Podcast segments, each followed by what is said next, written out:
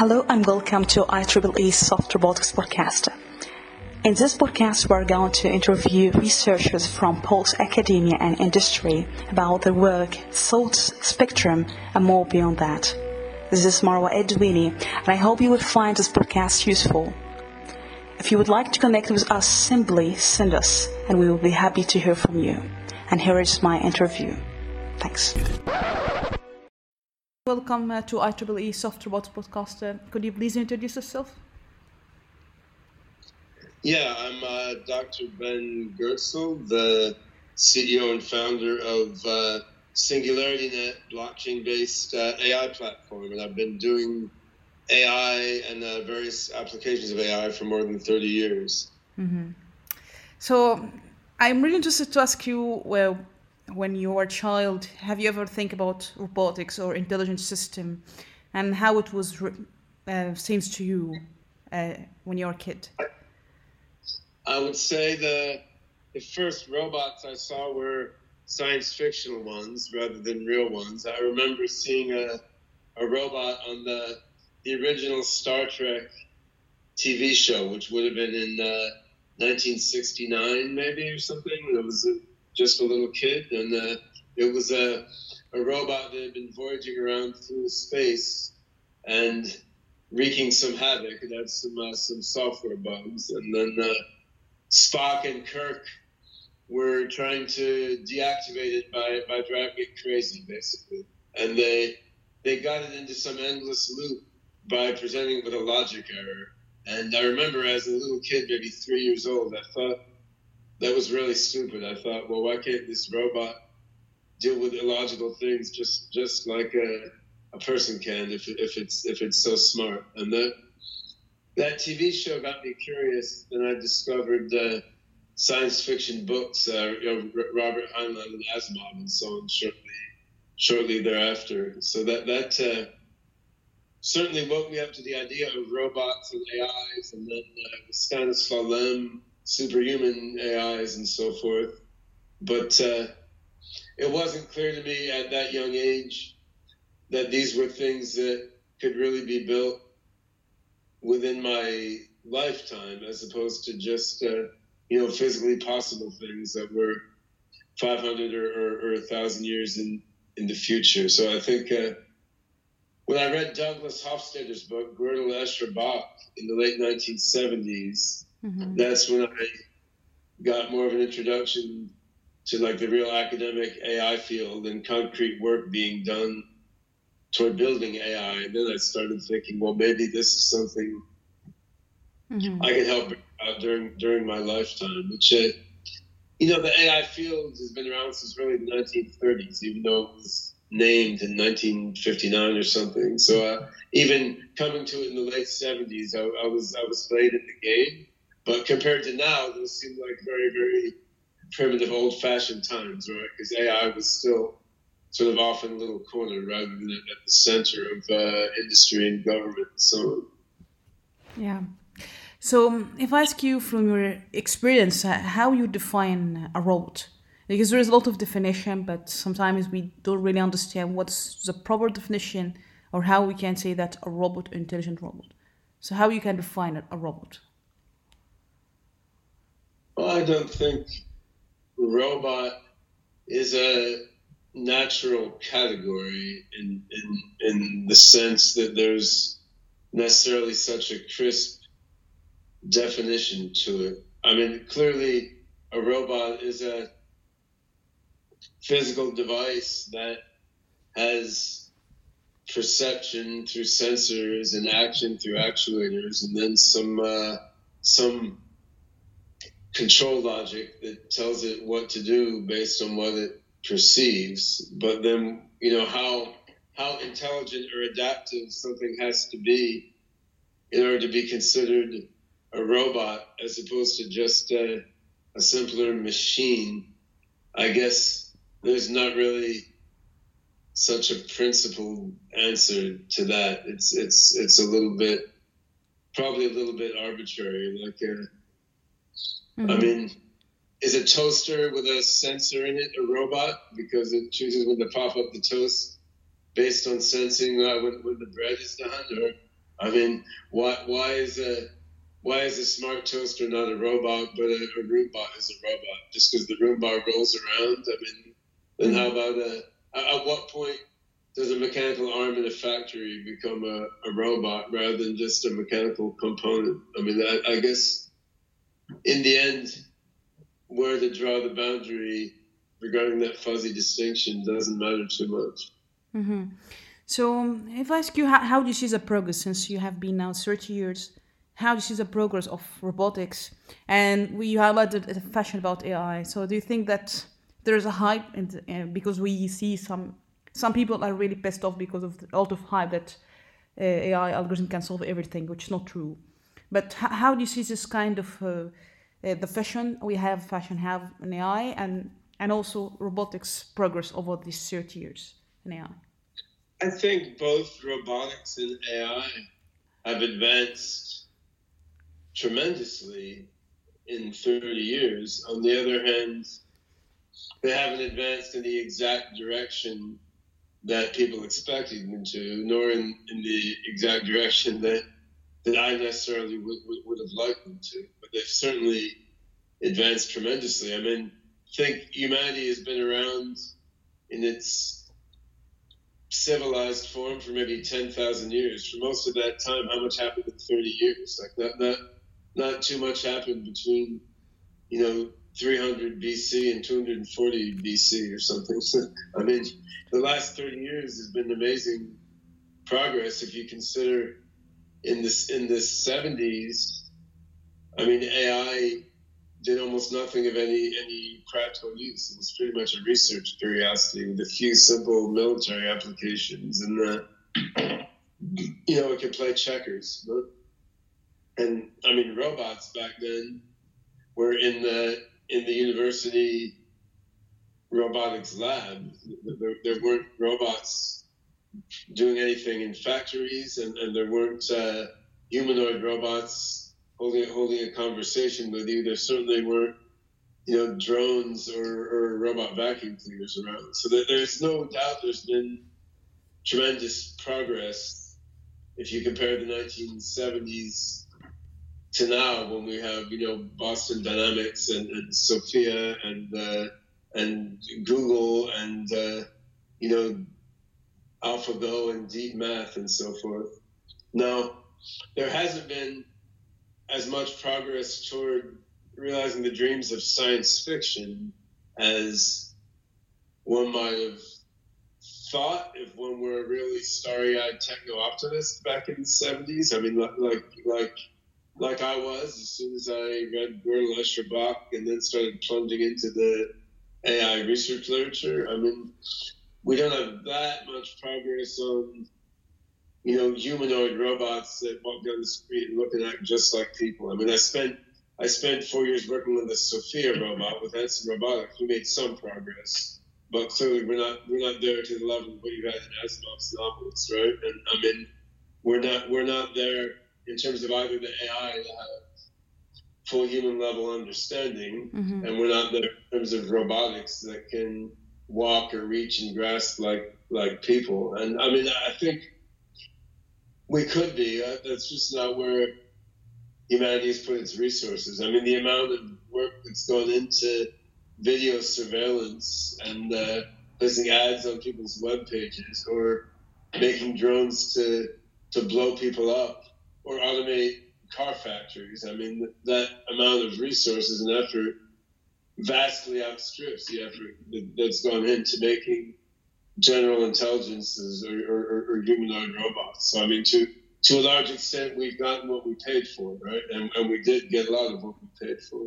So I, I think there's been tremendous success, but I'm, I'm hoping that after these few decades of interesting success, we're now going to see, you know, a fraction of uh, resources at least get directed toward these uh, more ambitious goals. I mean, complementing ongoing work on the on the practical, commercial, and, and industrial goals that, have dominated things so far. Mm-hmm. Yeah. So um, in 2009, uh, you said that it's up to 10 years we can reach a, a human level intelligence, like artificial general intelligence, but we still not reach this level no, yet. Actually, that the title of that talk was, uh, yeah, we can get to the singularity in 10 years if we really, really try. And uh, clearly, humanity has not been really, really trying. I mean, we've been focusing as a species our attention on a whole bunch of other things like fighting needless wars against each other and placing better ads on, on people's web pages and uh, a whole, whole, whole lot of uh, fundamentally much less important things. We certainly we haven't yet seen anything resembling like a Manhattan Project for AGI. I mean, instead most AI PhDs are being sucked up by companies doing uh, advertising, uh, surveillance, uh, financial trading, right? So, I mean, what I meant at that time wasn't that it was inevitable that we would get human level AGI within 10 years. It just seemed like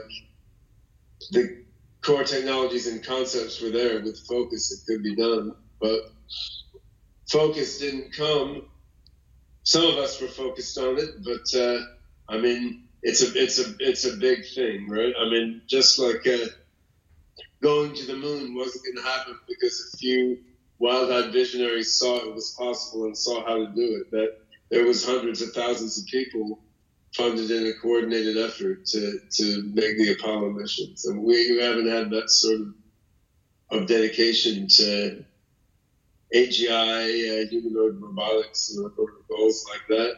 Partly, I think, because people are afraid of what might happen if we did. Right? I mean, part of the reason we haven't seen that focus is companies are focused on quarterly profits, and nations are, are, are focused on just uh, dominating other nations, mm-hmm. and they don't want to put money into something that will take five or ten years to, to bear dramatic fruit.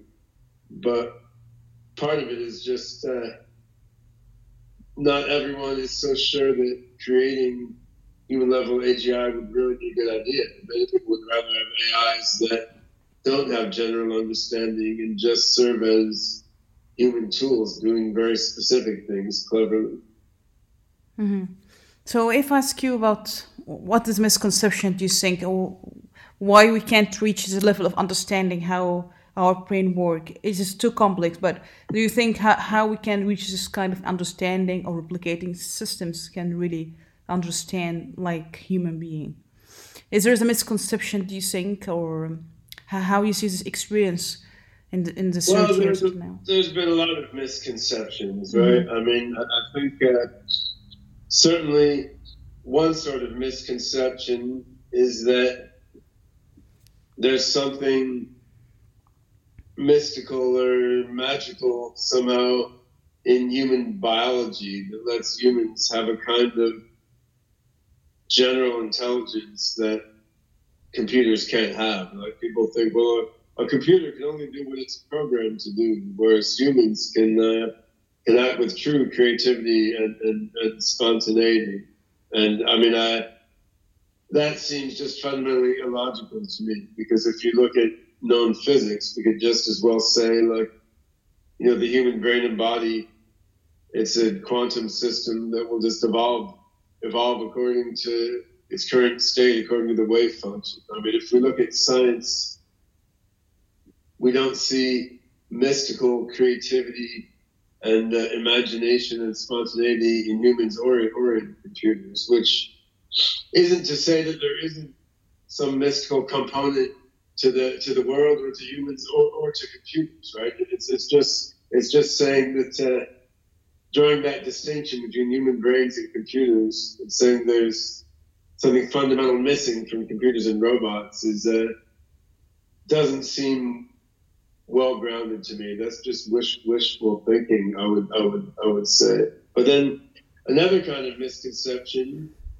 which is common now is in the opposite direction. Like people think we're going to get to human level AI just by training a bigger and bigger mm. neural network on more and more data, right? And I think it's it's not going to be that simple either. I mean, you, you need a system which has a, a real cognitive architecture and can learn to achieve various goals based on the contexts that it that it perceives and interacts with the world and builds up a model of, of, of, its, of itself in the world. And deep neural nets may well play a significant role mm-hmm. in, in, in AGI architecture, but you can't just train a neural net model on a bunch of data and get an, an AGI to, to come out. So, yeah, on the one hand, there's misconceptions that lead people to think human level AGI and human like robots will be impossible. On the other hand, there's misconceptions that lead people to think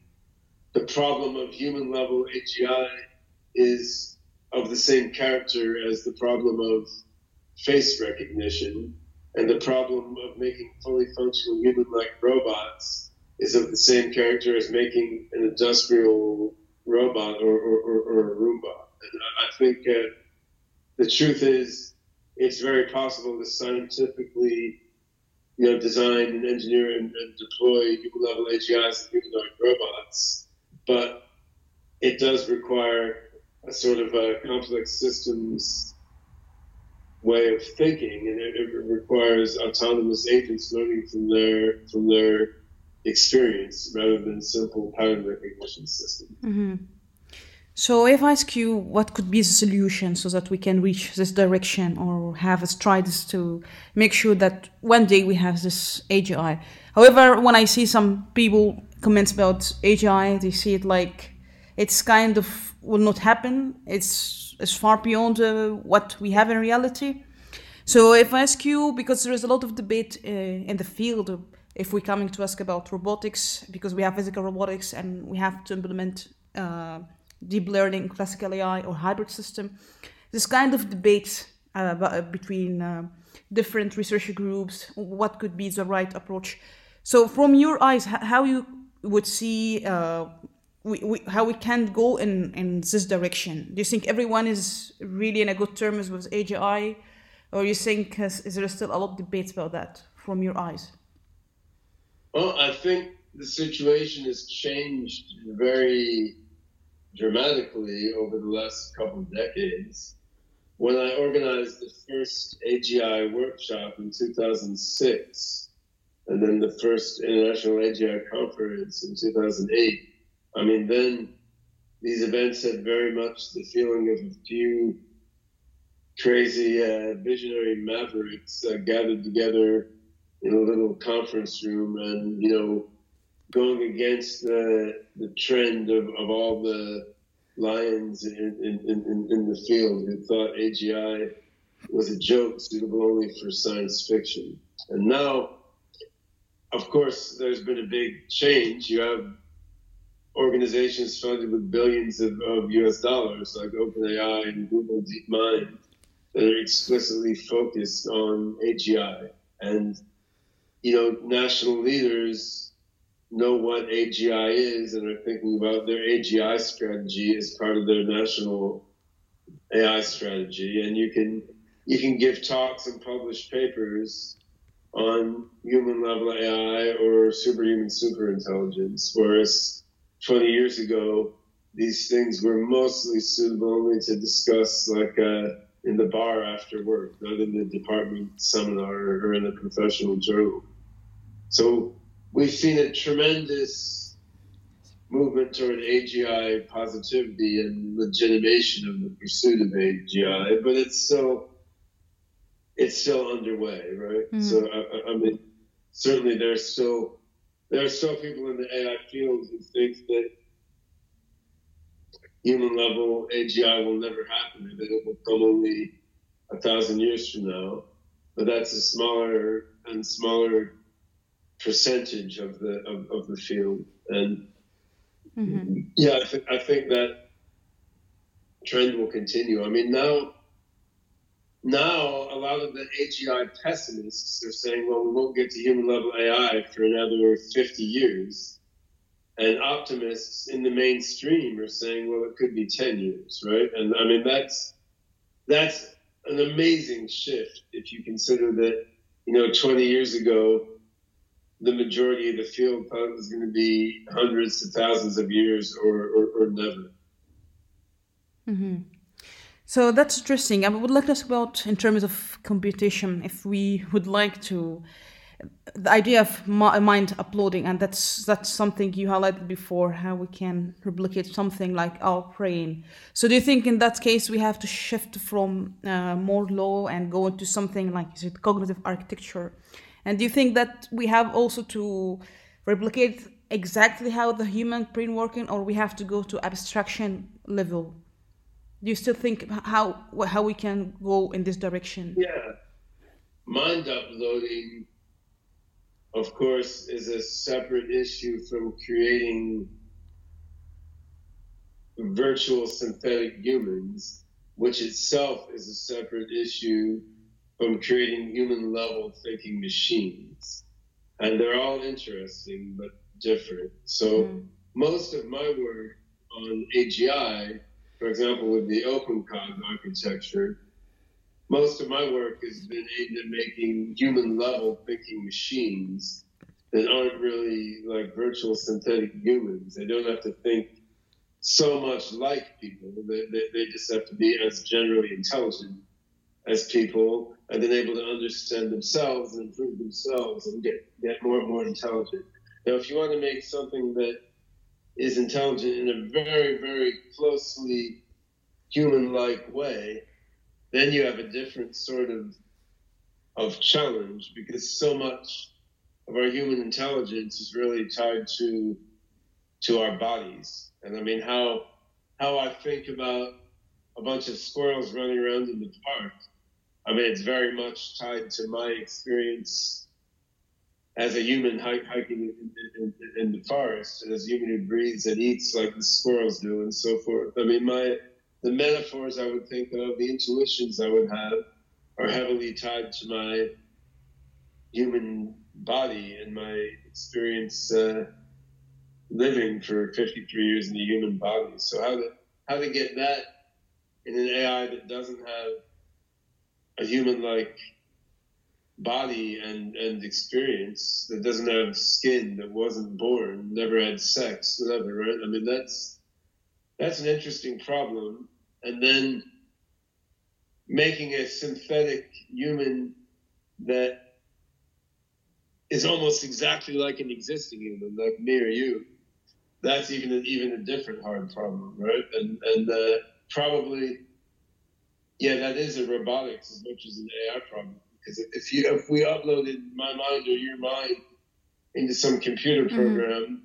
that didn't have a body like your body or my body to control, I mean then that uploaded mind would rapidly drift into something very very different than than its initial condition, right? Because if you took a human mind and divorced it from the body it's connected to, I mean, it can't be a human mind in a traditional sense. It's going to rewire itself and adapt in, in, in a different way. So yeah, we really, you're going to have to either, you know, do molecular 3D printing of a very good simulacrum of a human body, or make some virtual human body in, in a virtual world to host your uploaded mind. Now, there is absolutely no fundamental physics obstacle to doing that, right? Which means it's probably going to happen as technology ad- advances. But my guess is it will be a human level AGI, which is operating a bit differently than humans, but at the same and then a superior intellectual level.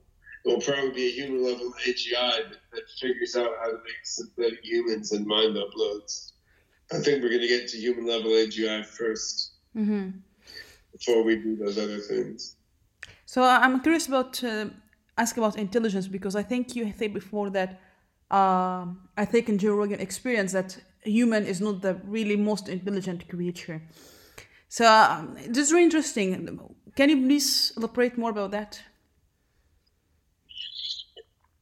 If you investigate the notion of intelligence from a theoretical point of view, as for example Marcus Hütter did in his book Universal AI, I mean, you quickly come to the conclusion that human beings are not all that generally intelligent mm-hmm. compared to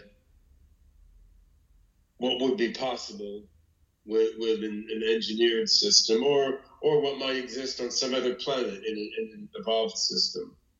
If you characterize general intelligence, for example, as the ability to optimize computable reward functions in computable environments, which is how Marcus Hütter uh, formalizes it mathematically. I mean, humans are probably better at that than cockroaches, mice, or AlphaGo, but we're not that good at it. Like for, for example, I can run a maze in two dimensions okay. If you put me in a maze in 407 dimensions, I'll perform very poorly. Yet that solving a 407 dimensional maze is also you know, it, it's also optimizing a, a computable reward function in a computable environment. And you can envision plenty of AIs that can solve that much better than people because they they can adapt their visual systems to any dimensionality. So I, I think when you start looking at general intelligence from a math point of view, instead of just looking at it from a strictly human point of view, mm-hmm. I mean, you, you, come to the conclusion like humans are. Uh, nowhere near the most generally intelligent possible system. And in fact, you come to the conclusion that we're we may be around the minimum generally intelligent system able to understand what general intelligence is. So we're just barely smart enough to understand what intelligence is and that mm. we are kind of intelligent but not that intelligent. But you know, being around the minimal generally intelligent systems that are smart enough to understand general intelligence. That's important because that means we're smart enough to engineer something smarter than us, right? Whereas, you know, a chimp maybe almost as generally intelligent as a human, mm-hmm. but it's not quite smart enough to engineer a system smarter than a chimp. So we we're not that smart, but we're just barely over the smartness threshold that lets us build something smarter than ourselves. And that's a very, very critical threshold, right? Because after we've built something smarter than ourselves, it's going to build something even smarter than it, and, and so forth. And then you're into the intelligence explosion, aka technological singularity. Mm-hmm. Yeah. So if I ask you about SingularityNet, because maybe many people would like to know what is the role of SingularityNet, because yeah, like something very interesting about the um, people divided between being optimistic and pessimistic about how this AI systems may be monopolized by some companies or dominated by nations. And if you can explain the rule of SingularityNet and what the challenges you have re- recently and how they can contribute and solve the issue uh, for having, as you say, decentralized AI, if you can tell it more about sure. this. Yeah, so SingularityNet is a blockchain based AI platform, which is basically a set of tools and protocols that allows a bunch of different AIs hosted in different places to communicate and coordinate together so that they can outsource work to each other, share data with each other, supply questions and answers to each other, and coordinate into an overall intelligent network.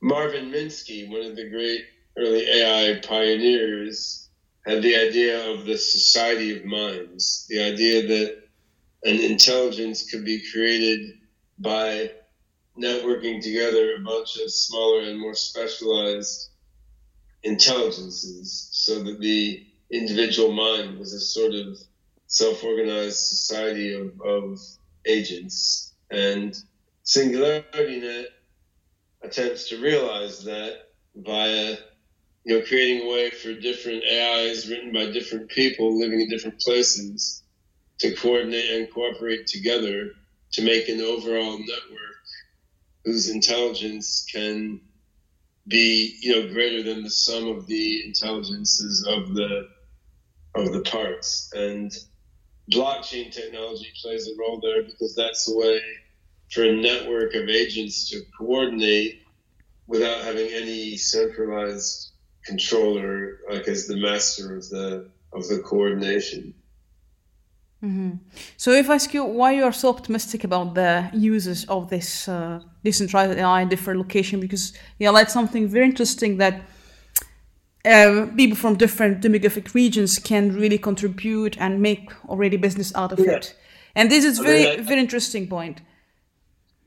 Yeah, I think I think that uh, we've seen a few different cases in recent history where decentralized networks and methodologies have proved extremely valuable and ultimately more impactful than their centralized uh, analogs. So the internet is one, right? I mean, the internet is there's a few centralized aspects, dom- domain name management and so on, but basically, internet is a decentralized network that allows different networks and devices to talk together. Then, you know, Linux and the whole open source mm-hmm. development community that led to it is a decentralized mm-hmm. human network for for creating software without without any company or single entity in, in charge of it has forked many different Linuxes and, and yet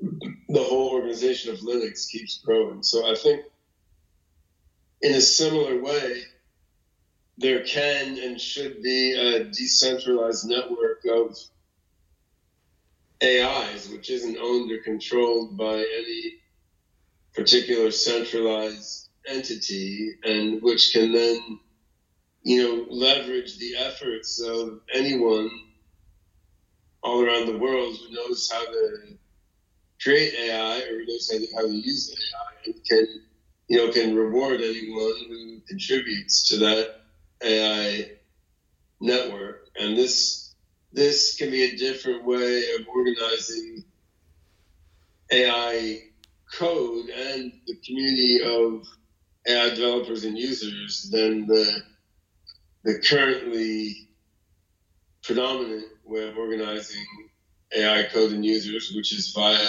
say, Google and, and Amazon and, and the handful of big tech companies. So, I mean, that's, you know, we haven't yet gotten the level of traction and adoption for SingularityNET that Linux or, or, the internet has, right? So it certainly is still at the it's still at the the early stage. But I mean the the concept that AI should be governed by a decentralized network, just like computer networking and operating systems are, I think is is is very natural.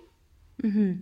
So I, I really like the idea that you highlight that you hate a disease and you need people to more more compassionate and that idea comes behind developing a robot with AGI in the future. So if we ask about Sophia robot, because yeah, if first of all if you can define for people what's actually the version's upcoming version for Sophia, and um, that's first thing we would like to know. What what is the next update or version of of the of Sophia robot? Yeah, so the Sophia robot was created by my good friend David Hanson, who's just an uh, an amazing sculptor and artist who became passionate to bring his sculptures to life and make them more and more lifelike and more and more intelligent. And I, I worked intensively for three and a half to four years with David on getting more and more intelligence into the Sophia robot and the and the other Han robots, like his Albert Einstein, the other Hanson robots, like Albert Einstein robot and the Han robot, and and and so forth. And we're still collaborating, and we're hoping uh, this summer to premiere some SingularityNET AI, adding another level of intelligence to the to the to the Sophia robot. So I mean, Sophia now has a combination of a bunch of different AI subsystems. And I mean, there's neural nets for computer vision and for emotional expression making on, on, on the face. And there's there's some deep neural nets for uh, verbal response generation combined with this uh, Hanson AI system that we made in, in Hanson Robotics that you know expresses Sophia's personality using like a custom computational narrative storytelling system. So there's a lot of pieces there that all all connect together. It's not it's not like a pure learning system. It's a mix of many different learning algorithms with some some rules created by, by human authors and all all these different components connected together to create this artificial personality, an artificial person.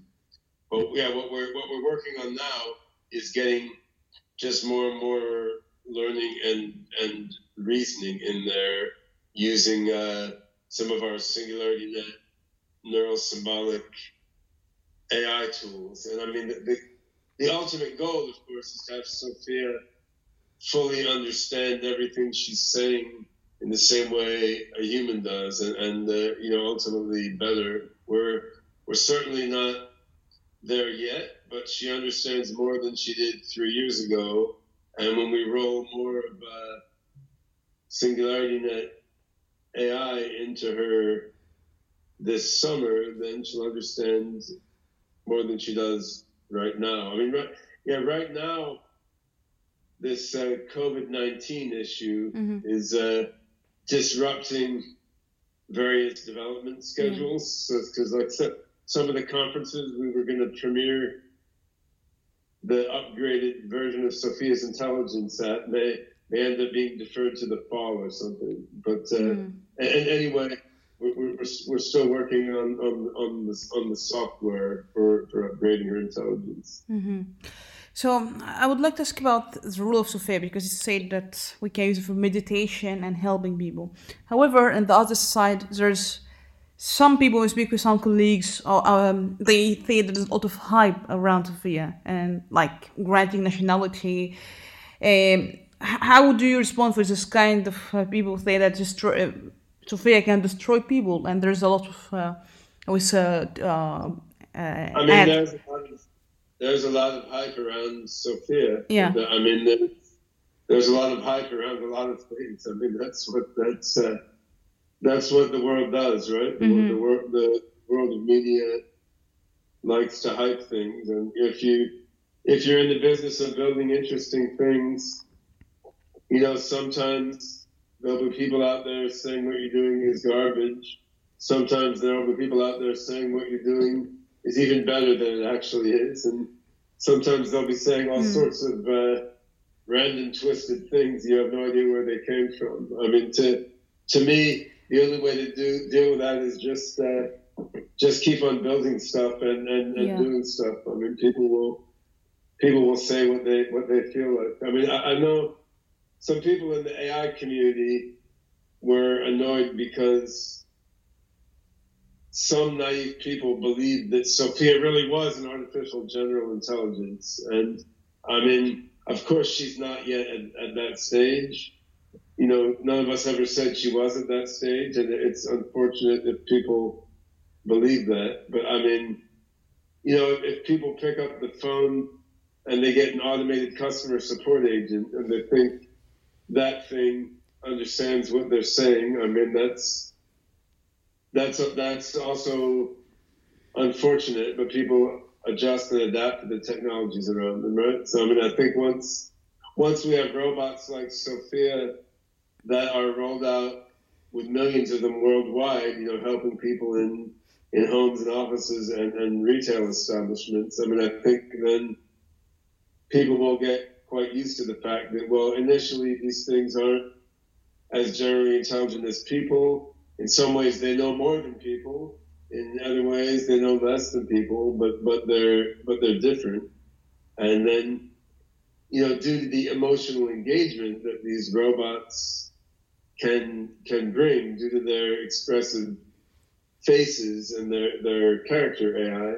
I mean, due to this emotional engagement, people may come to enjoy the process of, of teaching them and going through experiences with them and helping them get get more and more general intelligence. So I mean, I, I think in the end, a lot of people want human-like robots such as Sophia that they can relate to emotionally and that they can learn from and and and teach. And so, some people some people won't like it, but that's I mean that's that's that's all right too. I mean my, my grandfather who's passed away now, he never wanted to use an ATM. He, he had to, he had to get his money from the, the person in the bank, right? So not not not everyone has to like our robot, but there's certainly very high demand for for robots of, of that nature. So I, I look forward to to getting the production engineering done so we can scale up manufacturing and, and you know roll out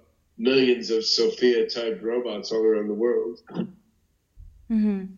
But I think this is a very interesting point about uh, the hype, and because I think that's the issue really we have in the field, uh, the robotics or AI field, when we see people acclaim that this is the right thing, and you have to shift direction and attention of the community. Because I, I, I never see kind of reply or do you think there's a lot a lot of like uh, shifting directions? Uh, do you think this is a serious issue or it's okay because I, there's a lot of people starting to enter the field, uh, including myself. I mean, so I think uh, the media and the general population will say a lot of extreme and incorrect things about every topic. So I mean, there, there are a lot of extreme and incorrect things said about AI. There also are about oh, let's say global warming or or uh, national health care, almost almost anything that that you could name that, that people interact with. There's crazy extreme things said about. So I think uh, the technology keeps developing anyway, right? And mm-hmm. uh, and technology will will will keep on developing, and then the, the pretty much the noise follows the technology rather than rather than vice versa. So I'm I'm a, I'm I'm not really too worried about hype or disillusion following the hype. I think I think the hype itself is overhyped. You know, there's mm. a lot of people asking me in interviews about AI winter and you know during your career did the the hype of AI rise and fall and rise and fall? Did this influence your career? Were you were you unemployed during the AI winter? But the bottom line is, like, if you look at the research literature of AI since the 1950s, there's been a steady stream of research, a steady stream of, of papers, and you know, ongoing improvements and and and accomplishments. So mm-hmm. I, I, mm-hmm. think I think that the hype is overhyped, and the the progress has been pretty steady and impressive and will will continue to be. And you know, people will be confused by what's unfamiliar. And right now, AI systems are just an unfamiliar kind of thing. Like they're not intelligent in quite the way that people are, yeah. and yet they're not stupid in the way that like uh, a brick or, or a table or a traditional motor car is. Right? They're they're mm-hmm. like a they're a new kind of system, which is really smart by human standards in some ways and really dumb by human standards in other ways. And and furthermore, it's changing every year, right? Like mm. Alexa today can respond to a whole bunch of commands that couldn't last year. Like it, it's insane how much that has improved. Like Google Translate now can translate all sorts of common sense things in all sorts of languages. Two years ago, it totally couldn't, right? So not only are these different than what people have ever encountered before or were brought up to deal with, they're different today than they were like last month, right? So it's just it's going to generate a lot of a lot of confusion. So I think it, everyone had better get used to being very confused all the time because technology is mm-hmm. going to keep getting faster and faster and faster in, in its pace of development, which means whatever whatever we got used to will, will be obsolete a, a, a, a few months later, and uh, mm. that's uh, that's the reality we're going to have to deal with. Yeah. So um, I would like to ask you about your uh, attitude according to self-driving car because uh, recently we see a lot of debates between uh, the leading researchers in the field whether they was this idea or against and for people like us and me starting still in the field we feel confused about who, who we have to go with or how to make the to be in the right standing position. Because some people say that any significant decision uh, shouldn't be done by a machine. And have to be by a human being. And we see a lot of like incidents in tesla car they have hitting people and even in google or waymo they have also a problem in identifying certain uh, cross sections so that's kind of issue. Uh, I think it's affecting us for people starting to enter the field or also lay people outside the field. H- how do you see this kind of debate? And do you agree with kind of we have to go for having self-driving car, for example, like Elon Musk is doing that, and there's a lot of people promoting this idea. For you, how well, you see the situation? It's, it's been obvious a long time we're going to have self-driving cars. Yeah. That's not going to it's not going to seem any more outrageous than, than an elevator or something. Which yeah. uh, I mean, we we've had self-driving elevators a long time. No one is too out, outraged by not having a human a human being like uh, controlling the elevator. You push a button and it goes where you want to go. Right. So I mean, I, I don't I don't think self-driving cars are going to be interesting to people mm-hmm. any more than elevator or like the automated monorail at, at, at, the at the airport, right? I mean, it's it's psychologically weird to people who grew up driving for themselves, but I mean, you know, I, I I grew up washing dishes for myself. Then we got a dishwasher, and then we can we can cope with that. We can cope with that just just fine now. So I, I think uh, there, there's going to be other things more disturbing than self-driving cars, certainly. I mean, we're going to see one after another function that, that's traditionally done by by humans get mm. taken over by by AIs, and I, I guess I think young people who grow up around AIs carrying out all the practical functions for them are going to just think that's very, very natural and and the way it should be. Like I, I mean, I grew up thinking it was natural to use a sewing machine to sew clothes. I didn't think it was bizarre and unnatural not to have to sew them by hand, right? And I mean, now on the other hand, my kids think a sewing machine is weird because why? Why would you sew something yourself instead of just buying it in the store, right? So, I mean, I think to older people who grew up you know, identifying themselves with the the work that they did, which is work that now can be done better by by machines, and who grew up, you know, with a social life that was wrapped wrapped around their work or wrapped around interactions with, with other people at work, like the you know the bartender pouring your drinks at, at, at a bar, or the or the person at the cashier at the local corner store or something people who were psychologically adapted to a society defined by humans working for a living.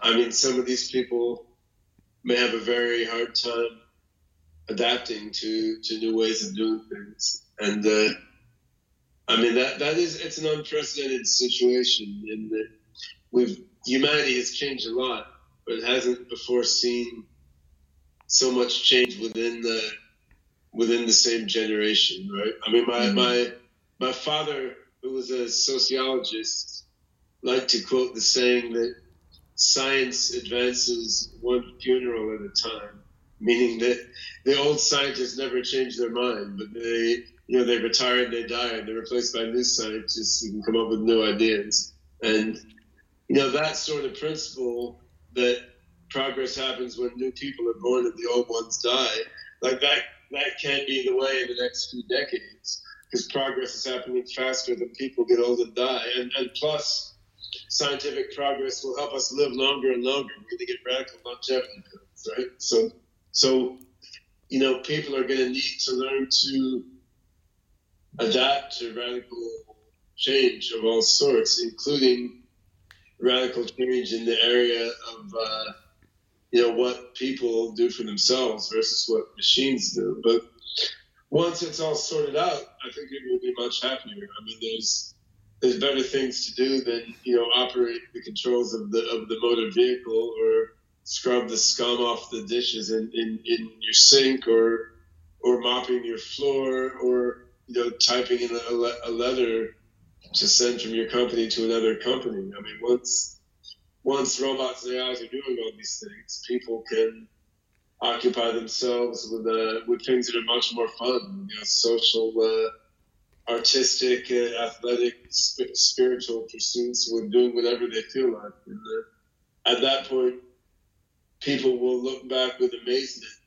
that their predecessors had to you know, waste all their time tediously working for a living instead of doing rewarding things, and had to sit in the car like pushing a button with their foot and turning this wheel back and forth with their hands instead of doing something more entertaining in the car while the car drove itself. Mm-hmm. Yeah. So coming back to the idea of um, the use of AI as a tools or by government or certain countries, because some people feel that we don't have to fully trust uh, the intentions because in, in in way or another every day we see advances and some companies or certain nations dominate these tools and we have to be scummed to use these tools or force it because it's going this this is how our life will come ch- changing in that way. So if i ask you in terms of singularity net because you have different demographic locations people contributing in this service so how you make sure this is not only affected by the regions or the intentions how you can make sure this happen? I mean you certainly you can't trust anything fully in the in in, in, in, the, in this world right? And, and i mean software and hardware tools made by big tech companies that are allied closely with with uh, big governments. I mean, these these can't fully be trusted in the sense that they can they can be configured with backdoors. They, their machine learning can be adjusted to cause you to do certain things uh, unconsciously that you don't want to do consciously and don't know that you're doing. I mean, there there, can be all, all sorts of uh, nasty things from the technology that that you use. And there's no absolute defense against this. I think that open networks give you a better defense against this than anything else. So you look at like the Linux code base. Now, I have not read every line of the Linux code base. I could, but it would take me a long time, and then I'd have to keep up with all the revisions. On the other hand, there is a community of geeks out there mm-hmm. who are looking at the different lines of code put into the Linux kernel in different parts of the, of the code base. And I know some of those people on the Linux kernel team, right? So that I know how they communicate with each other. I know that if some weird spyware backdoor were put into the Linux kernel, a bunch of these people would scream about it. And if these people all disappeared from their house in the middle of the night, their wives would post it or their husbands would post it online, right? So, I mean, they're associated with these open systems, there is a social dynamic that gives you some measure of of protection against nasty things being done by you know small groups with selfish intent and a lot of resources and similar protections don't exist with centralized systems like large corporations or, or, or governments. And so i think to the extent that powerful AI is rolled out open source, but also within decentralized deployed networks and running with models trained on open data sets, I mean, I think we'll have a higher degree of protection against nasty things being done. Mm-hmm. But you won't get you won't get an absolute protection in any case. That's very interesting. So I would like to ask you how we can ensure that the develop robotics or AI tools or services is going to be beneficial to humanity as a whole. Is this terms of academia, industry, how, how they can make sure from the beginning in research, in academia or industry? I mean, we can't make sure of hardly anything as regards the future of technology. We certainly can't make sure that AI is going to be beneficial. On the other hand, we can certainly bias the odds in our favor, and I think we can do that by creating open systems with open source and open data by deploying our systems on networks that aren't controlled by large monolithic organizations, and then by applying our early stage AI systems to you know beneficial and, and helpful things. I mean, we, we should have more AI doctors and teachers and scientists and you know medication coaches, uh, psychotherapists, and artists, and we should have fewer AIs that are involved with spying on people, killing people, selling people stuff they don't need, and uh, fleecing ordinary people out of their money via algorithmic trading. And I mean, if, if we have a greater percentage of AIs doing things that are broadly beneficial instead of things that are oriented just to benefit one small group of the population at the cost of others, I mean, then the odds seem higher that as our AIs evolve toward general intelligence, they will continue to be beneficial to people. Mm-hmm. I'm, I'm curious to ask you about uh, Sophia robot and other humanoid robots as well. So sure. I'm, I'm, I'm just curious about this attachment because I don't know if you agree in, in, in like China or Japan, they have more attachment to a robot like that. However, eh, when we, for example, I spoke with some kids and showed them the humanoid robots, and they were freaking out to have a robot resemble them. Some of them, not all of them, but eh, a majority doesn't like the idea that a robot resemble them. I don't know how do you see this kind of it's like a psychology or and also some people afraid about uh, having uh, like a robotic teacher or anchor woman, robotic anchor woman. It's kind of replacement human being, or how do you see this kind of dialogue is happening? In my experience, traveling around with the Sophia robot, all around the world, in, in the West and the East, and in, in Africa and in the Central Asia. I mean, my experience is when people meet Sophia face to face, talk to the robot, they almost always come away with a with a good and, and positive feeling and are not creeped out by her. So I, I think that concept exists and that reaction exists more often on video and not so much face to face with the robot, which is really a testament to David Hanson's you know design wizardry in, in, in creating the, the, the, Sophia robot. I mean, I think he did he did an amazing job of making her a warm, loving, and, and uh, personable robot creation. And I've, I mean, I've seen the opposite with, with other robots. So I mean, I had the Philip K. Dick robot, which is another robot that David Hanson made, simulacrum of the robot Philip K. Dick.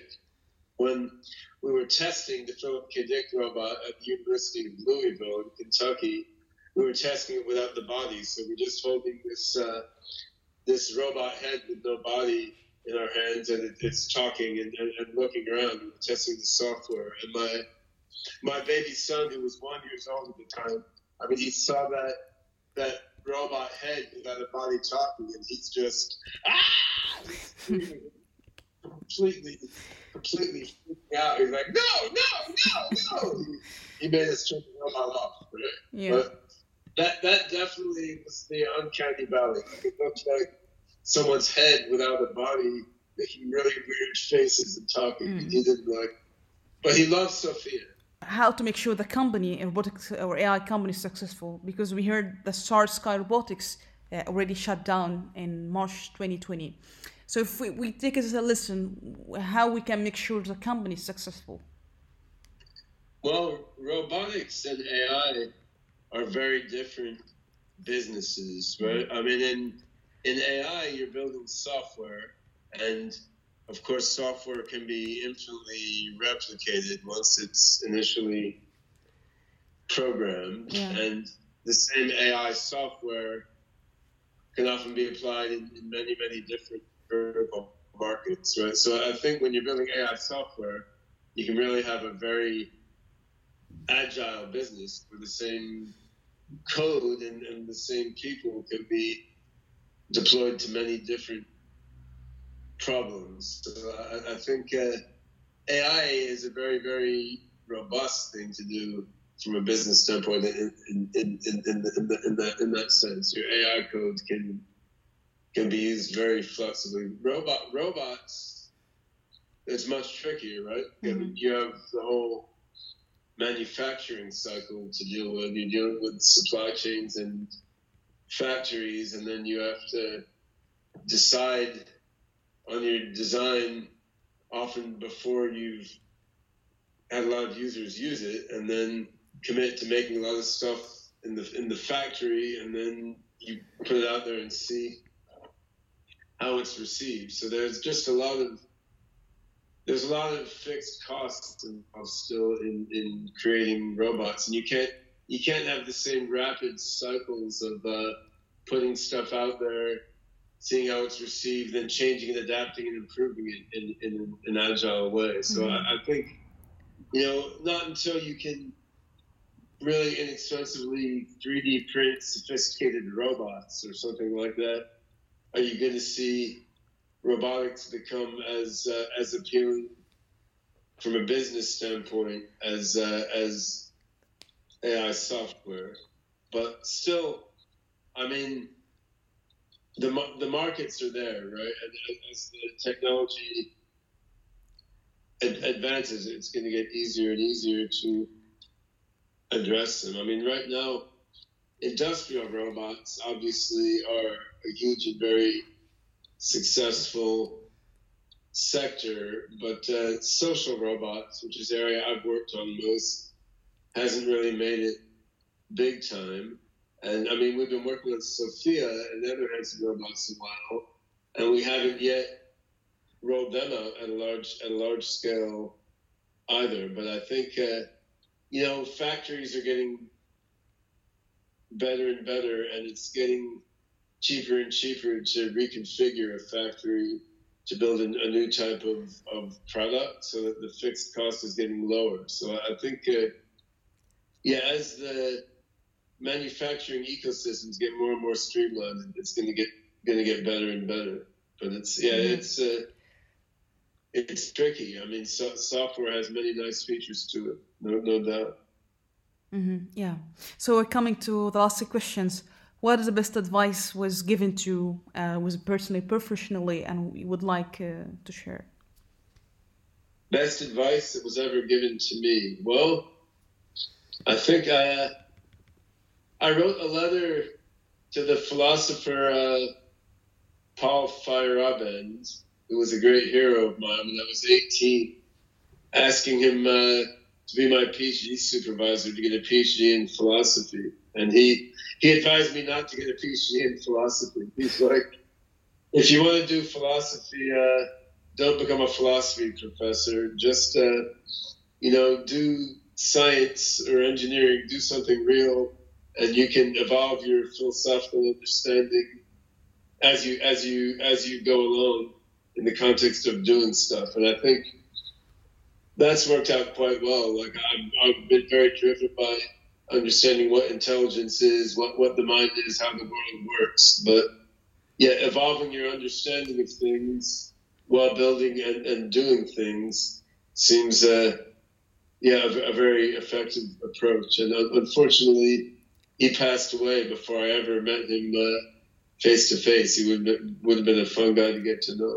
But Mm. anyway, yeah, that was that, that was a useful piece of, of advice back Yeah. in uh, oh I don't know ni- 1984 or something.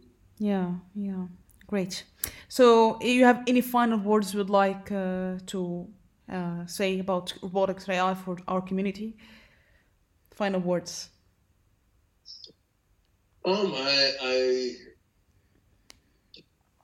the only thing I would I would like to do is encourage uh, anyone who is getting into the AI and, and robotics uh, field to you know consider putting your energy into open source and uh, decentralized open source um, and decentralized to, to consider putting your energy into open source and decentralized AI and, and robotics projects. I mean, this is this is a time in history in which work on AI and robotics is, you know, actually progressing incredibly fast. So that people who go in, into the field may be able to make a huge impact on on the world we all live in, which is is amazing and exciting.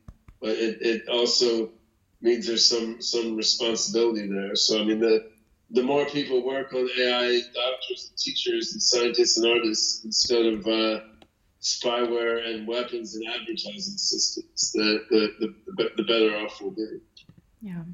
Thanks so much, and above IEEE, IEEE RS, I would like to thank you time. It was such an honor to have you. Thank you. All right, yeah, th- th- thanks a lot. It's all, all